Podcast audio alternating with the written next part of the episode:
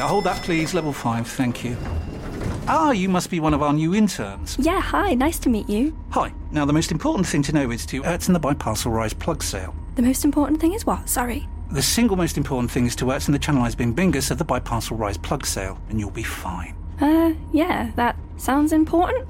Does work chat all sound like gibberish to you? Find collaborative articles with tips from the LinkedIn community to help you get through those tricky conversations. Making work make sense? LinkedIn knows how. The Premier League All Access podcast is proud to be brought to you by Ladbrokes. Stay ahead of all the big games in the best league in the world, the Premier League. With the latest odds, form guides, expert opinions, and more, the fans are the players at Ladbrokes. Are you in? Let's go. Play at ladbrokes.com, 18 plus begambleaware.org. T's and C's apply. This is a game day podcast from Talk Sport. Hello and welcome to the Game Day podcast with me, Sam Matterface, the assistant editor of The Mirror, Darren Lewis, and Talksport's Alex Crook. After a wonderful weekend for Wales, but disappointment for Gareth Southgate. We'll look back at the greatest night in Welsh football history as they look to embark on a journey to the World Cup for the first time since 1958. But whilst the euphoria is surrounding the Welsh Dragons, England, well, they couldn't even breathe any fire in Hungary, although it was pretty hot apparently, and that's the reason why it wasn't particularly great. But forget that, it's Germany next, and that always brings the best out of England. We'll also talk about some of the other transfer stories doing the round, some other big bits of news from the world of international football, and of course, well, the usual jovial stuff on the Game Day podcast from Talksport. This is Game Day. Hello to Alex Crook and Darren Lewis. Good morning, afternoon, evening, wherever you are in the world. You okay? Yeah, really good. Good, good. Have to say, I was on air uh, throughout the uh, the Wales game on, on Sunday night with Dean Saunders. It was an absolute nervous wreck, but what an achievement for them. Yes, I was in the studio just prior to the game, and Dean Saunders just walked in. Now, for no reason, he just f- forgot where he was. Like a little bit like, uh, you know, you know, like your granddad who just uh, turns up at the wrong party every now and again. He just wandered into the studio and then looked at me and went, I don't think I'm supposed to be here, and then walked straight back out again. I was like, okay, the game hasn't even started yet, dude. You don't let your nerves get get the better of you yet. Listen, it was a brilliant performance by Wayne Hennessy, who I thought was absolutely terrific. And we will talk about Wales and, and Ukraine in just a second, England as well. Um, the one question I wanted to ask you first of all, Darren, was how much time did you spend over the weekend watching the Queen's Jubilee, because it was a very royal occasion here in uh, the United Kingdom over the weekend, and how much time did you spend watching the Nations League? I've got to say, the Nations League did tip the balance for me, not least because it was the first opportunity to see uh, England in action. Uh, you and I and Crook, we've debated all the many attacking talents and how we thought they'd play, etc., etc. Um, and obviously, we're going to get to that.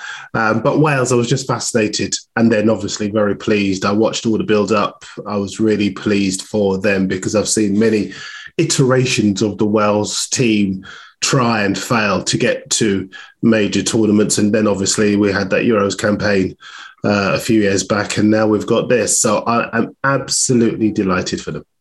Okay, um, right. We'll get into England in a bit, uh, but first of all, we have to start in just one place Cardiff.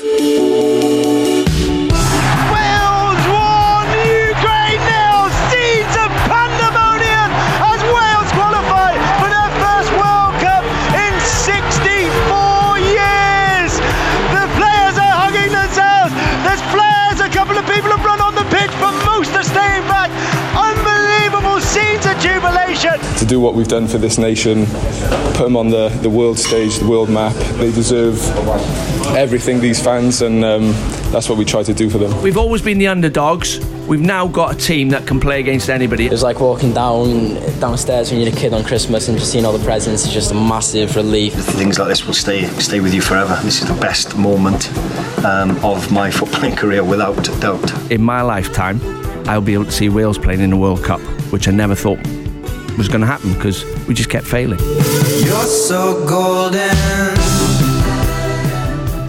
Gareth Bale said it was the greatest result in Wales football history.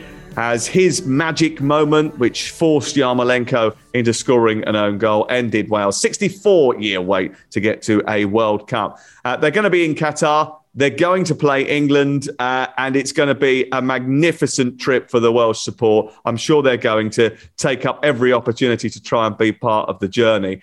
I must go back, though, and say, Wayne Hennessy, take a bow, fella. This is Burnley's reserve goalkeeper, Crook. And he was the, I mean, we talk about words like heroic and bravery in so many different contexts. And obviously, when you've got the situation involving Ukraine and Russia, those words sometimes don't have the same level of meaning. But in a football context, on Sunday evening in Cardiff, in the rain, in the most intense circumstances, that fella popped up with an inordinate number of saves.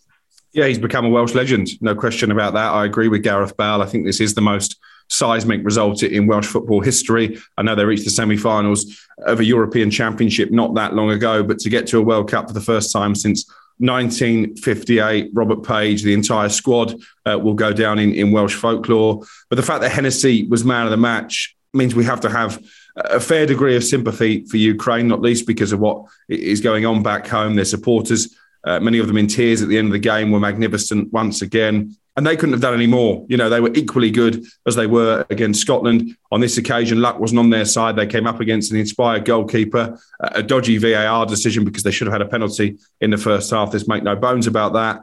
And a, real slice of misfortune with the own goal. And you had to feel sorry for, for Yarmolenko, who really has been a leader uh, for this team in such trying circumstances. He didn't deserve that. Ukraine didn't deserve that. But it was about a football match. It was about getting to the World Cup, and Wales are there. Yeah, let's talk a little bit about that penalty decision because Yarmolenko uh, obviously felt as if he should have had uh, a, a, a, penalty. A VAR check did take place, but they very quickly dismissed it. Joe Allen seemed to sort of try and clear the ball. Yarmolenko came from the blind side. What do you think, Darren? I mean, we've had so many controversies about VAR. Was it a clear and obvious error by the referee? Not for me, as you just said. Uh, Yarmolenko came in via the blind side. I don't think it was an intentional um, infringement, if you like. Um, and as far as I'm concerned, it was right, the right decision not to give the penalty. Uh, listen, I think yeah, Ukraine were impressive overall. They were against Scotland. I think they ran their race against Scotland actually, mm. and I think they were probably a bit. It was very emotionally intense for them these two games. I, have got to admit, and I know this kind of slightly bucks the trend. But you know, this was a football match. I know sometimes we talk about what goes on back home, but we also know a lot, a little bit about the stories back home. Uh, we know about the families being separated from kids, the death, the destruction. We sometimes overplay football a bit. You know, I don't think if someone's still worried about where their son or daughter is, that the performance of the football team in, uh, in reaching a World Cup is going to alleviate any of the stress, the despair, uh, the devastation. If you've lost, you know, siblings, parents, grandparents, you know, the, the sport in general will not make up, in my opinion, for what is going on over there. So sometimes it's important to get it into context. But within a sporting context, certainly the individuals and the, and the people closely connected with with the Ukraine. You know, they've done superbly well. I know the FAW, uh, Football Association of Wales, have paid for around about 100 uh, supporters to come and watch the game, which was a terrific gesture from them.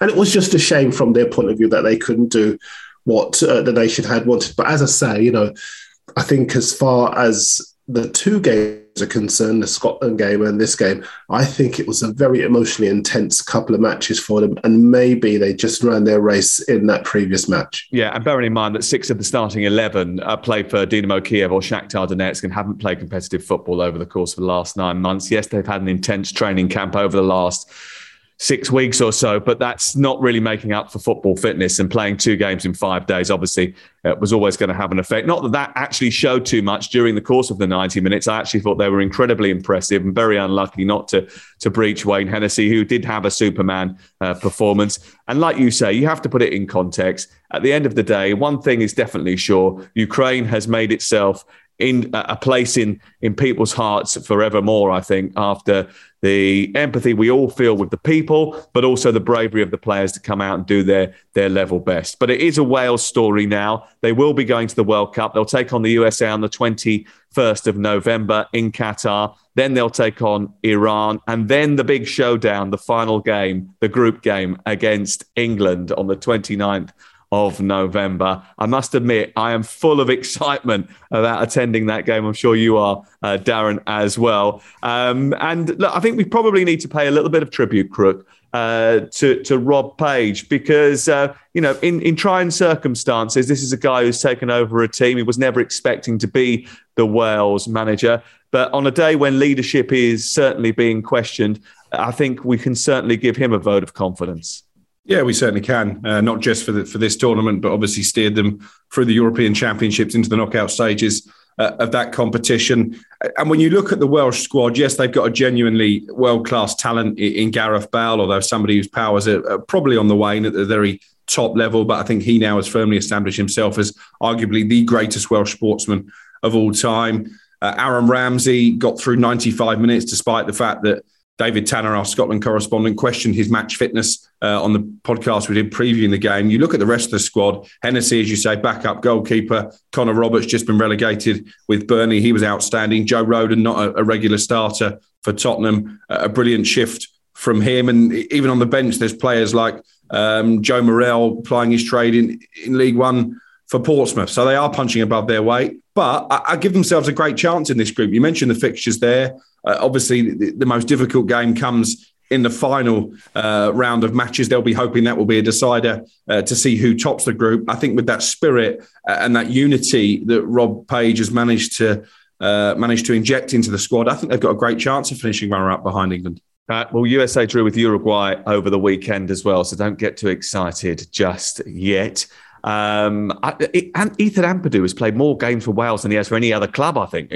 I mean, like ultimately, he's a Welsh footballer more than he is a club footballer. He's done very, very well for, for Wales, and everybody who's been in charge of Wales trusts him because he's a good footballer. But he never seems to get into a club team. Neco Williams was brilliant as always. He's he actually forced a, a loan move away from Liverpool because he wanted to be able to try and get into this Welsh team to play in the World Cup, and he hopefully is going to achieve that dream. So well done uh, to him as well. I must say, I don't know too much. I, have spent a bit of time in Wales. I've spent quite a bit of time in Wales. There was a period when I was going there every other week, but ultimately, I'm not steeped in Welsh culture.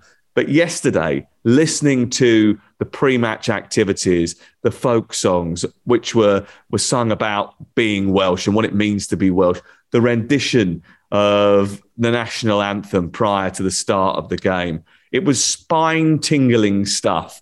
And it just gives you a flavour of how important football is to people in Wales. And bearing in mind, you know, going back down the years, Darren, Ian Rush, Ryan Giggs, Mark Hughes, Craig Bellamy, John Hartson, Robert Earnshaw, these characters that were in the Welsh team over the course of many, many years never got uh, to a World Cup. They got close on occasion. There was heartbreaking times under Mark Hughes, I remember, but ultimately they've never got this close to a World Cup before. Now they're going. I mean, it's an amazing turn of events, isn't it? Yeah, absolutely. I mean, if you throw Neville Southall and Ashley Williams, you're getting close to a really fairly stylish eleven. Um, uh, and, and, and, and yeah, well, indeed, you know, goal scorers, creative midfielders, quality defenders, the top goalkeeper. I mean, I remember 1993. I'll always remember 1993 because uh, Ryan Giggs was just starting to take flight. Um, some of the players that you just mentioned there were in the Wales team. It looked very much as though they were going to do it. They came within one penalty kick. I remember watching as a 20 um, something year old, I think I was at the time. 35. Shut up. you, you, just picked up your pension, didn't you? I love the fact that the, his first thing was, I remember 1993 really well. Of course you do, because it was, you know, probably sort of like the, the your prime heading, part of your career. I started heading down that route, and then I went, oh my gosh, they're going to give me some stick about my age. it's because you tried to pretend to us once that you were 37. And ever since I have you, no idea you what you're tried to pretend about, that, we've. Trying to pretend you were the same age as me. Um, Everyone's got a calculator right now. So how old does that make him? for all the world as though Wales were going to do it, and they got a penalty in this match. If I'm not mistaken, I, in, in fact, I, I remember the commentary so well. Very dramatic. Barry Davies was doing his usual magnificent job on commentary for the BBC. Um, uh, there was a penalty that was given. I even remember his commentary. He said, "Was he held? Was he held? Yes." And then the penalty, and you think to yourself, "This is it." And of all the players that could have stepped up, Paul Bodin. Now, no disrespect to Paul, but there were some more illustrious names in that team who I expected to want the opportunity to grab what would have been an iconic goal. And they handed it to him and he hit the crossbar, and that was it. And Wales would wait, as we now know, another couple of decades for another opportunity at a major tournament. So for them to get to the World Cup, you know, this time around, honestly, I am so, so pleased. And I don't just say that like sort of blithely, if you like. No. I say it because there's the, the quality that have been deprived of the opportunity to to grace the greatest stage. Let's not kid ourselves. Even Gareth Bale, you know, yeah, five Champions Leagues, and he's a wonderful inspiration. But he's not the player he used to be, and I would have loved to have seen him on uh, the the world stage sooner. Just as I was heartbroken not to see Ryan Giggs on the world stage in 1994, it would have been at USA. Um, so yeah, I, I am delighted with them. I do think that some of their parts, yes, they might not be illustrious names, but I still think we've seen many times in major tournaments when you put them together and there is a spirit and there is a belief, then they can overcome maybe some of the more um, higher profile sides. And just two other quick, very quick points. Gareth Bale, the word on the street, Crook, you'll know this doing the transfers, is that he may now sign a short term contract with a club in South Wales just to keep his fitness up. He wouldn't have done had they not qualified, but the word is that he's going to do that. And you mentioned Rob Page. I think very, very often in football, we get carried away by the big names in charge of big, uh, in charge of national teams, and we think, "Oh my goodness, who is this taking over? Surely he's got to be the caretaker." And we, you know, we can be quite disrespectful in some respects. Uh, and when it looked as though Ryan Giggs wasn't going to continue, that was, I, as I heard it, very much the feeling. So for Rob Page to actually do what so many other coaches of Wales couldn't. Honestly, he you talk about heroes, he is probably the most heroic of the lot. Um, I thought there was a great image at the end where Connor Roberts is screaming with delight on his knees, hands thrust into the air. And in the same picture, there is a Ukrainian player on their knees with their hands rubbing their thighs and their body stooped and their head falling towards the chest, tears pouring from Mykhailo Mudryk's eyes because the contrast of emotions, one celebrating, one absolutely devastated.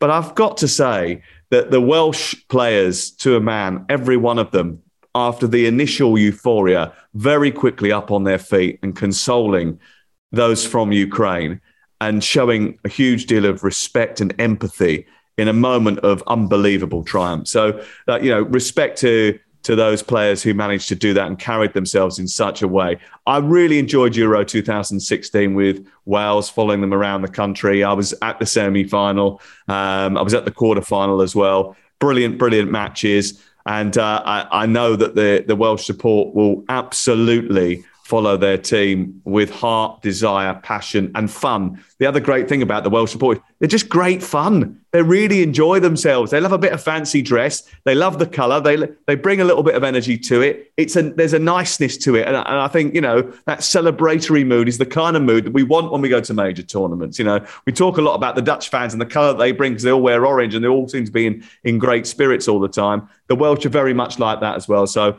you know, good luck to them. Enjoy it. Try and get there if you can. Uh, we're covering the whole tournament on Talk Sport as well, so make sure uh, that you uh, take us with us uh, with you wherever you go. Right, um, I'm not sure that it's as happy in the England camp this morning as it is in the Wales camp. In fact, it'd probably be impossible to be as happy in any camp. But England a little bit downbeat after what was one of the most disappointing performances of Gareth Southgate's reign.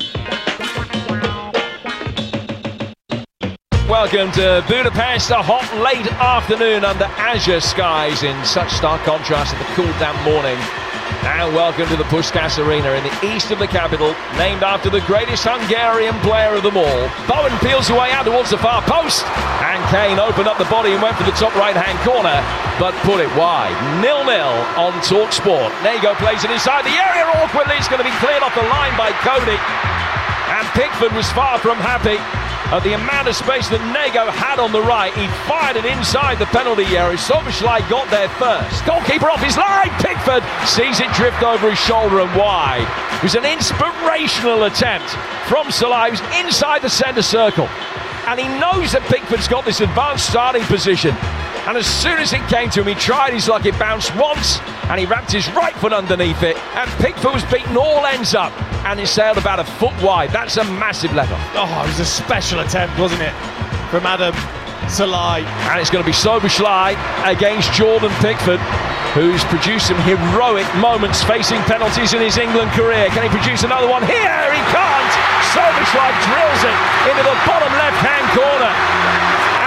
England trail in Hungary with 25 minutes to go. A soft penalty, yes, but a poor England performance, and Hungary will feel that over the strength of what they produced in more than an hour, they deserve the advantage, and it is Hungary's first win over England for 66 0 years, and they've deserved it. Well, in the words of uh, the great Barry Davies, and you mentioned him a little bit earlier on, Darren, oh dear, oh dear, oh dear, because it really was a terrible performance on Saturday night. And having watched as many England games as I have over the course of the last few years, I can't easily recall a worse one. I think maybe Czech Republic when they lost 2 1 towards the end of 2019 is about as close as I can come. But ultimately, this was dispiriting for a couple of reasons. One, because actually there was a few names in that team that I was really looking forward to seeing. James Justin, uh, Jude Bellingham starting in the game, Jarrod Bowen starting in the game as well. Trent Alexander Arnold starting at right wing back. I think it's right wing back. Was it right wing back, central midfield, right back? It's got number seven on his back. What the hell's going on? You know, it was all just a little bit unclear to me, really, what England were trying to do. The gap between the midfield and the front, when the front three players were trying to press, was ginormous. Crook, what did you think? I thought it was a mess, um, to be honest. And, and, you asked Darren, did he watch more of the Jubilee or, or more in Nations League at the weekend? He said Nations League. I think my answer would be different. I actually turned this game off at half time. I was looking after my two year old daughter. I'd made her watch the racing from Epsom all day. She just about tolerated the first half but by half time she wanted CBeebies on. And Hashtag I, great parenting. And, and, and, I, and, I, couldn't put up much of a fight to keep the England game on. I did then, is that social service? Yeah.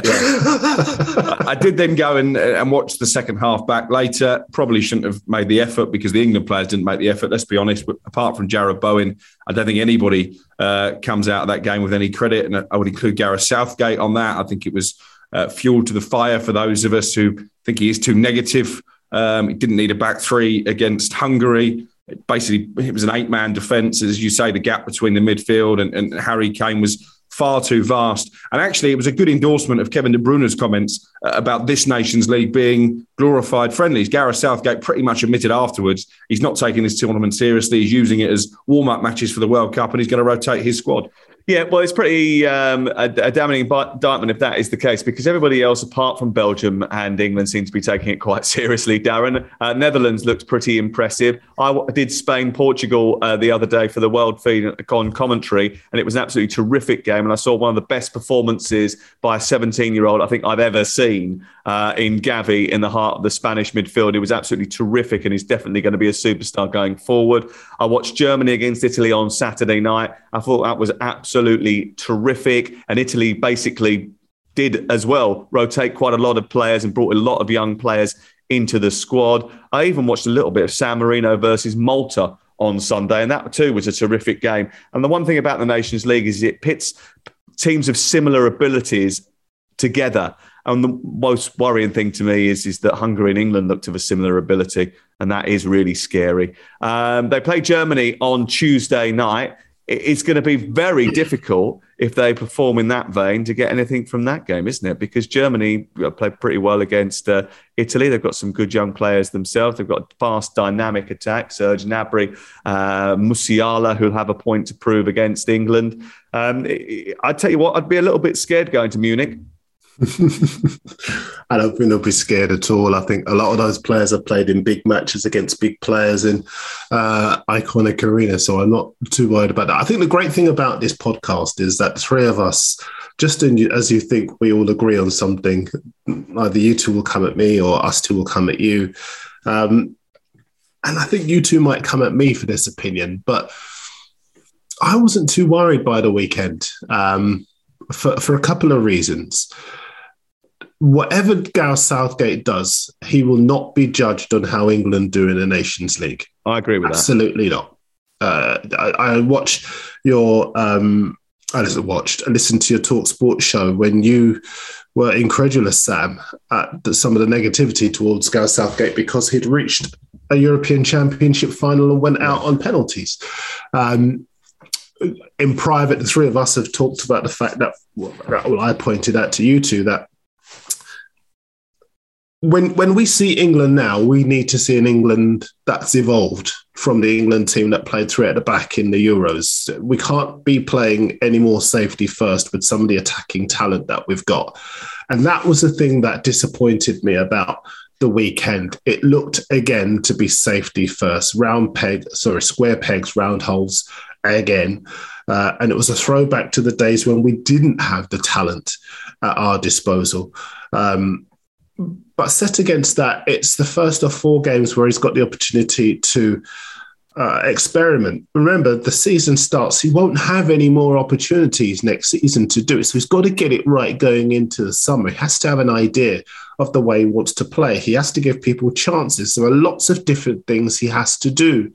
So, yeah, I think it's right that he uses the Nations League as that sounding board, if you like. And I think that if he didn't, all of us would criticize him and say he had those games. Why didn't he try things out? Absolutely. Why didn't he give people opportunities? Absolutely, and I'll and I'll and I'll, and I'll say that although I was incredibly disappointed with the performance on Saturday, I wasn't using it as a brickbat to beat uh, Gareth Southgate. You heard the show that I did on Sunday, in which I was completely bemused by the fact that people used it straight away as a reason to have a go at Gareth Southgate and say how you know, they'll never win anything with him in charge. Outrageous. He's lost one game out of 23 in 90 minutes and taking people to uh, taking uh, the country to a European final. Obviously, to overreact would be stupid. Um, I just was Look, we- disappointed. we- I was just quickly, disappointed. We we we have a very uh, d- d- sort of. Uh, I want to use a different word, but imperialistic view sometimes of football. When I say we, I mean we as a nation. You know, there was a, a lot of store being set by the fact that it was the first time in 62 years or whatever it is that we've lost. more worrying, Darren, was the fact that they beat them four 0 nine months ago. Actually, that was that was more that was more worrying to me. Well, yeah, but I think it's Southgate looked at it and thought, I'm, I'm not going to be judged on how I do against Hungary in the Nations League, but I do need to see how some of these players can fit in my ta- into my tactical strategy. I do need to try out the system. I do need to see what works. There were lots of reasons why he fielded the side that he did. Absolutely. And, I totally get that. And I know that there's only these four games, then there's two games in September, and then the World Cup starts. There's no warm up matches, no nothing. And I totally get that. Uh, and a European Championships, you can use almost those first three games of the group to sort of ease yourself into the tournament before you play the last 16, the quarterfinals, hopefully then the semi-finals and the final. But, but at a World Cup, it's slightly different slightly different because three teams don't go through from the group stages. It is just the the two that go through who top the group, and you can't afford a bad start. You can't ease yourself into the tournament. So England will have to be ready. So any criticism does come his way. Will certainly be amplified if they don't beat Iran on the opening day. if they Um, don't get past the quarterfinals, but he wins the Nations League, do you think he'll keep his job? yeah, Crook? I think so. Uh, I, I don't see an heir to the throne. I think he's got a lot of credit in the bank Um, one of the other things that Sam said on the Sunday session was that all cycles come to an end. It's very unusual for one nation to go uh, deep into a European Championship and then reach, sorry, deep into a World Cup, then reach a European Championship final, reach a, a Nations League semi final eventually all good things come to an end. I, I think this World Cup is going to be more difficult uh, for England than people anticipate. Well, that's something I said to you both privately. You know, ultimately, Nations League semi final, World Cup semi final, final of the European Championships, There's not many teams that then will go on and, and then compete in the last four of, of a major tournament for a fourth time in a row. It, it, sometimes that doesn't happen. It might be that they take a step back to eventually then take a step forward. Uh, all I'm saying is that the Nations League is not important. I know we, we totally like I, agree, but I, the Nations I, League is coming to being because people were sick of friendlies and in quote unquote meaningless friendlies. I, so I think in the future it will be important. I think in the future it will be important, and World Cup qualifiers, European qualifiers will end up going to the wayside, and the Nations League will take over as a, a way of qualification and actually become quite a, a prestigious thing to have in but the future. Now. But right now, in this current edition, and we've talked about this as well, it's sandwiched in between um, a, a, two seasons trying to fulfill fixtures because of broadcast contract, exactly. because of the delay to the pandemic uh, and the World Cup being at a stupid time of year. So everything is, is messed up. So it has diminished it in some people's eyes. Now, someone like Italy, for example, who are not going to the World Cup, will use this as a reason to try and elevate themselves back uh, to some level of uh, credibility. And actually, Mancini will use it to try and keep his job. Um, the the Bel- I'm surprised in the Belgians, really, to be honest with you. I know they want they want to try and win the World Cup, but they, they haven't won anything and this golden generation have done absolutely nothing. So the idea that they think they can just uh, toss it off it seems to me a little bit uh, strange. But you know that's that that that's up to them. But um, this Germany game, let's talk about that because Germany uh, drew on Saturday night with Italy. Um, actually, they went one 0 down and then they came back very very quickly. They play fast front foot football. They're they're they're in your face, and actually England playing a back three on Tuesday night wouldn't worry me that much. I'd actually be quite pleased to see England playing a back three, have two high uh, and wide uh, wing backs, and three players who can dart on the counter attack. That would be a recipe for success against the Germany team. I just didn't get it against Hungary. How do you think it'll pan out, Darren? I, I, hope, and I actually don't think. I hope we play a four. I don't think England's players are happy with a five um, because it, City don't play with a five. Liverpool don't play with a five. Um, Chelsea do on occasion, uh, but they haven't had the best of seasons, particularly defensively, uh, with a five. Um, so I'd like to see us play with a four and really take the game to Germany. Again, Germany are not the greatest vintage. They're nowhere near the force of old. We are. And when we were not as strong as we were back in the day, Germany were. But nobody cared. Everyone just lauded them to the skies. It's time for us to impose our attacking abilities on teams that are maybe not in the best form. And why should we be frightened of Germany? Who do you want to well, see then? Um, uh, to be honest with you, I don't really mind what constellation of players it is, just as long as we set up with a four, with an attack minded formation, with a team that says we have belief in our attacking capability because I look at the Germany team and there's nobody that frightens me. There's nobody of the quality of the players that we all have grown up watching. Le- Leroy um, Sané frightens me a little bit. No, he doesn't. He wasn't good enough for City when uh, Musiala first time around. Musiala's a decent. Uh, um, Leon Goretzka. Young, frightens me a little bit. A decent midfield. midfielder, but is he particularly is is he that much better than some of the midfielders that we've got? Ru- Rudiger's quite quite handy. Rudiger's quite handy, but so is uh, Stone, so is James, so is Chilwell. I mean, he nearly said the, cog, the, cog, the cogs went going. I was thinking, have we got any defenders? I was going, I was going to say Maguire, and then I had to go back on. no, but no, but no, but you're going through the the Germany team, and you're picking out decent players, yeah. good players, but none of them are of the vintage of old. Some of them several of them have won trophies alongside England players for English teams. Joshua so Kimmich. create this narrative that they're vastly superior. Not vastly superior, but they're a good team. They're a good team. They're well coached. I think they're a better. Why are you doing this? Why do we do this?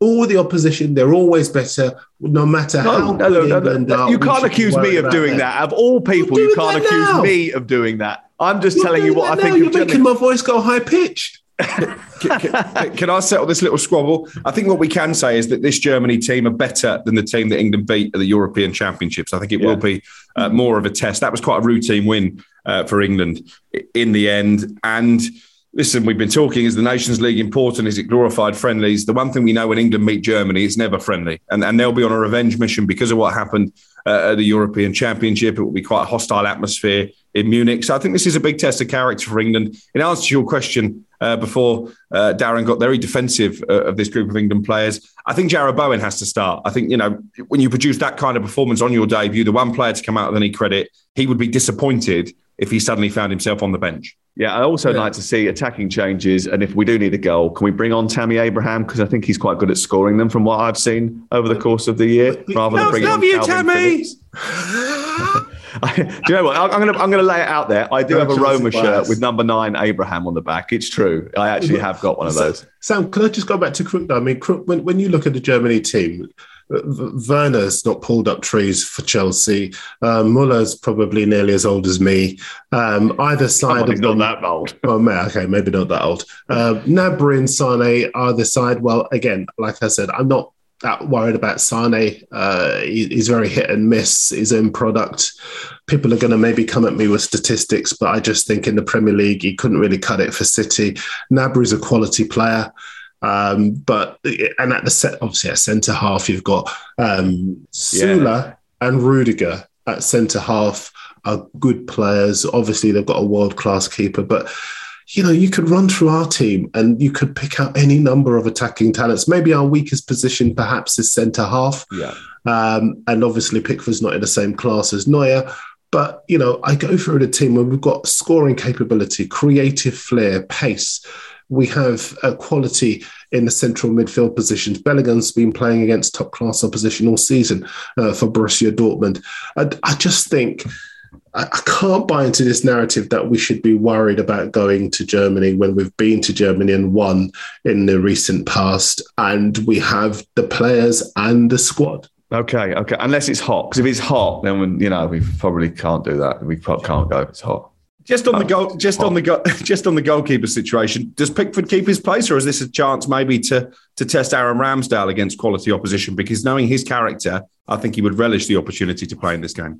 Oh, I think they've got to rotate the goalkeepers at some point during this uh, this period because they need to have a look at Ramsdale in a competitive fixture. They probably need to uh, uh, rotate at centre half as well.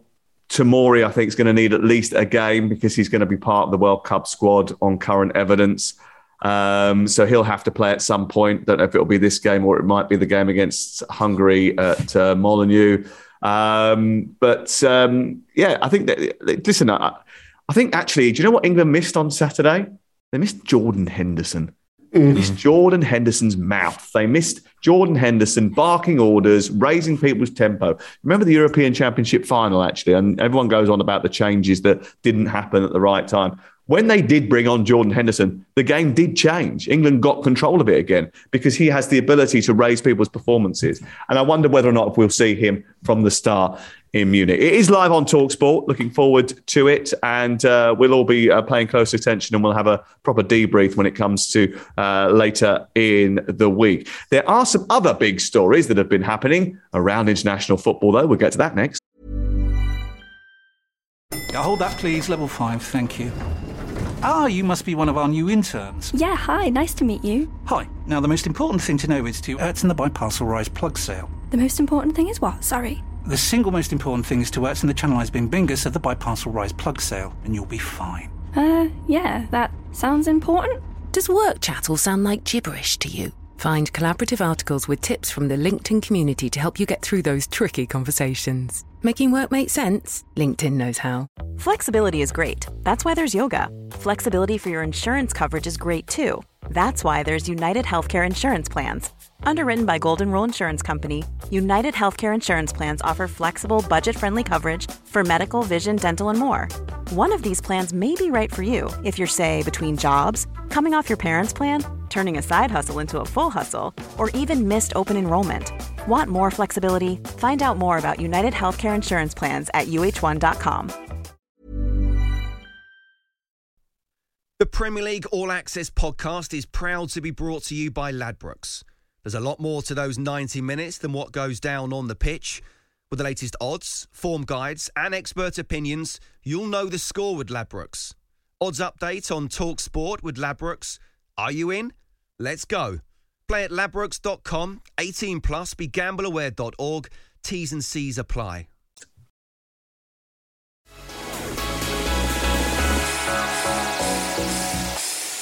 We all love a training ground bust up, but was the uh, uh, pictures that you saw overnight from uh, the Brazil camp uh, just a little bit of hijinks, or was it a proper bust up? Well, Richarlison's not known for being the funniest guy in the world. However, there was a bit of slap and tickle going on, and interestingly, a lot of people reported that this was quite a bust up between Vinicius Junior and uh, Richarlison uh, during the training session uh, ahead of Japan's uh, for Brazil's friendly with Japan in Tokyo on Monday night. But ultimately, um, well, we've seen the video now, and I, I, still can't work out whether or not. Well, actually, I think it's probably initially a bit of a joke. But whether or not Richarlison takes it that way as it as it progresses, I don't know. But uh, just shows a little bit of high jinks in the Brazil camp, doesn't it?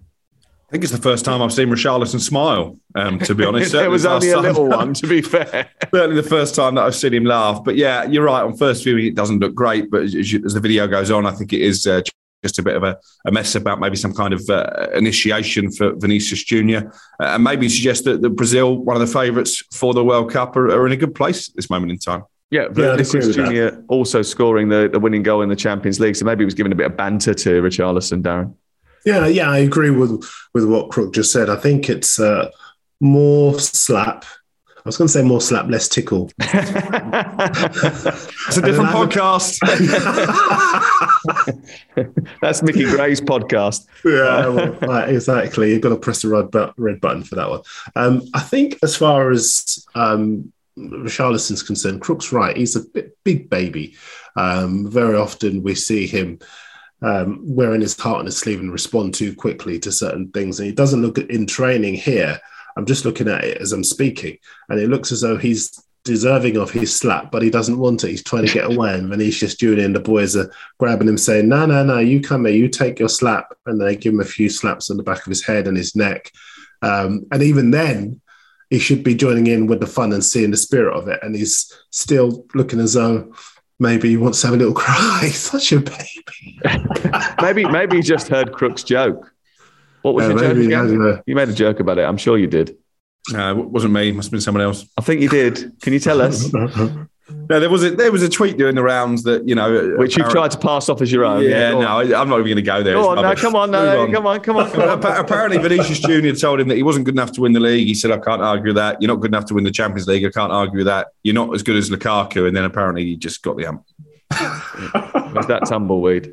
I can't believe you made me retell that. Um, also, not funny is the predicament that Northern Ireland find themselves in. They drew nil nil with Cyprus, um, and 600 Northern Ireland supporters that had made the uh, trip to Larnaca jeered and whistled at the end of the game, um, mainly because, um, I mean, this is now 12 matches in the Nations League. They played 12 matches in the Nations League. They've never won a game in the Nations League. Now, the, the thing is, is that you could say, well, yeah, but it's Northern Ireland. They shouldn't be expected to win. But it's the Nations League. So, by its very definition, you're put up against people who are of the same ability level as you. I mean, it's pretty embarrassing for Ian Baraclough, isn't it, Darren?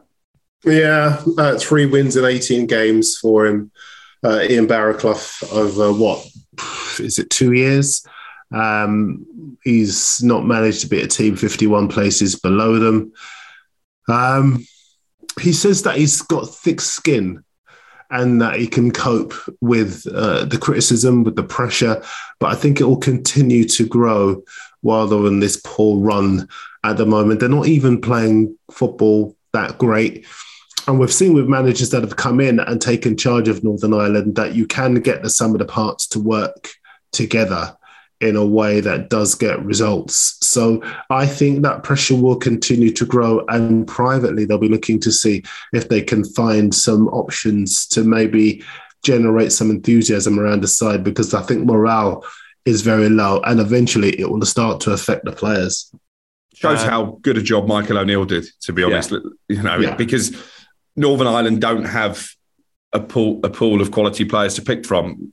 League One, Championship. So you know, I think they punched above their weight under Michael O'Neill. Having said that, they were expected to win this Nations League group in terms of seedings. They should be beating Cyprus. Yeah. Mm. I mean, Greece, everyone says that the Greece was a disappointing result, but at least Greece have got a little bit of heritage. I mean, I mean, lose, not beating Cyprus is pretty embarrassing.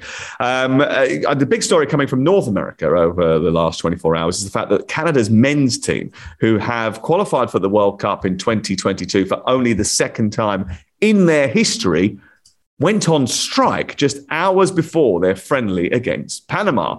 The game didn't happen. Um, it's a bit of an odd situation, isn't it? You know, it's to do with pay and equal pay and getting a certain percentage of the, the prize money. But the idea that you get to a World Cup and then you're still in dispute with the uh, the national body, and there's a bit of disharmony between the organisation and the players going into your first World Cup in 150 years or whatever it is. It, it's it's it's it's it's a bit of a sad state of affairs, isn't it?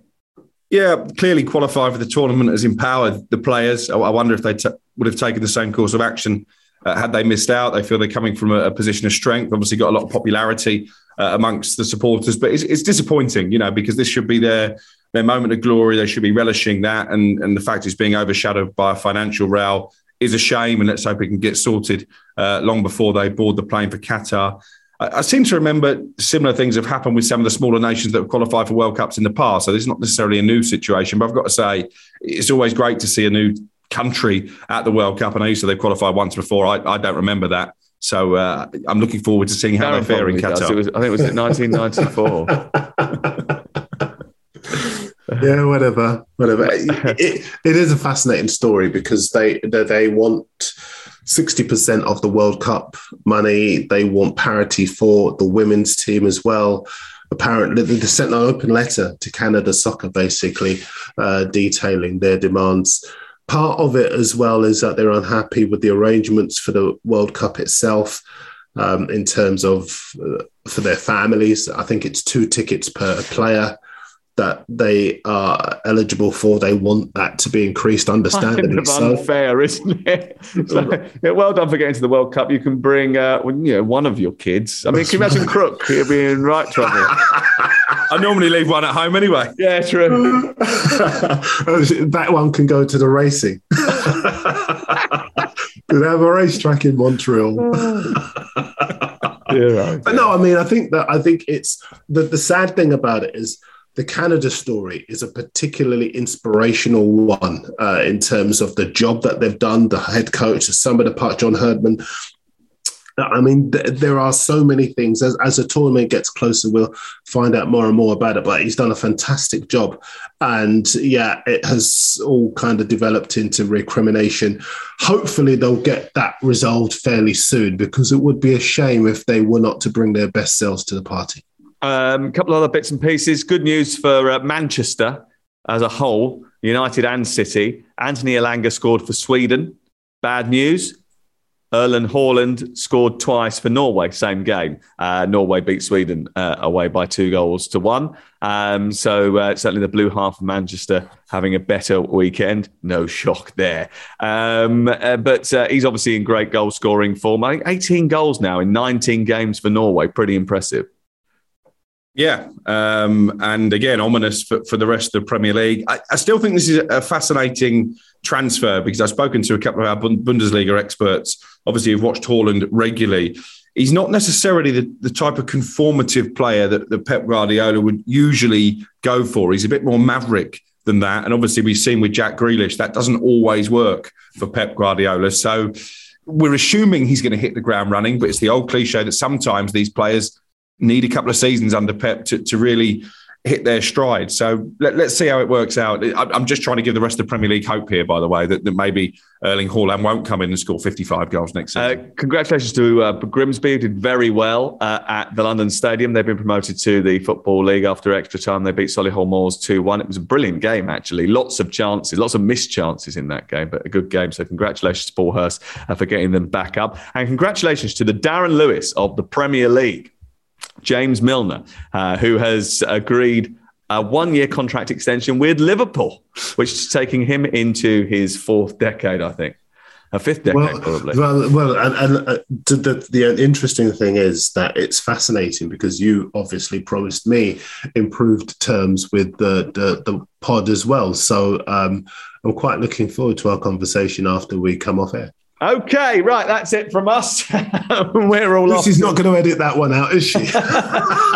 We're all off to go and get a bratwurst and a stein of beer and watch England against Germany on Tuesday night. Uh, thank you very much for downloading the Game Day podcast from Talk Sport. Uh, make sure you tune into Talk Sport this week because we've got a host of international football as the UEFA Nations League kicks into full swing. And of course, we'll be back later in the week to have a look at uh, the games against Italy and Hungary for England, which are upcoming as well. Thank you, Darren. Have a good day. Thank you. You too. And uh, Crookie, thank you very much. Have a good day. I'll see you in about 10 minutes when we come I'm going to say, I'm, I'm, not going to have a good day because I've got three hours to spend with you in the studio. But Danny Murphy will be there. So that's yes. Okay. Right. Speak to you later. Have a good one. Uh, thank you very much for listening. I appreciate that. And keep uh, downloading the podcast from Talksport and tell all your friends about it.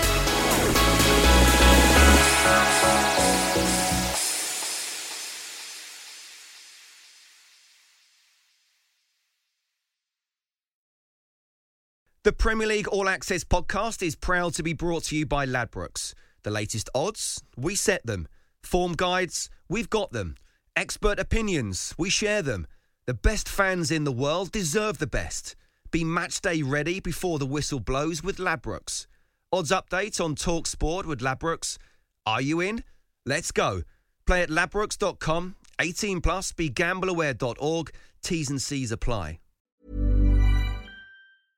Yeah, hold that, please. Level five, thank you.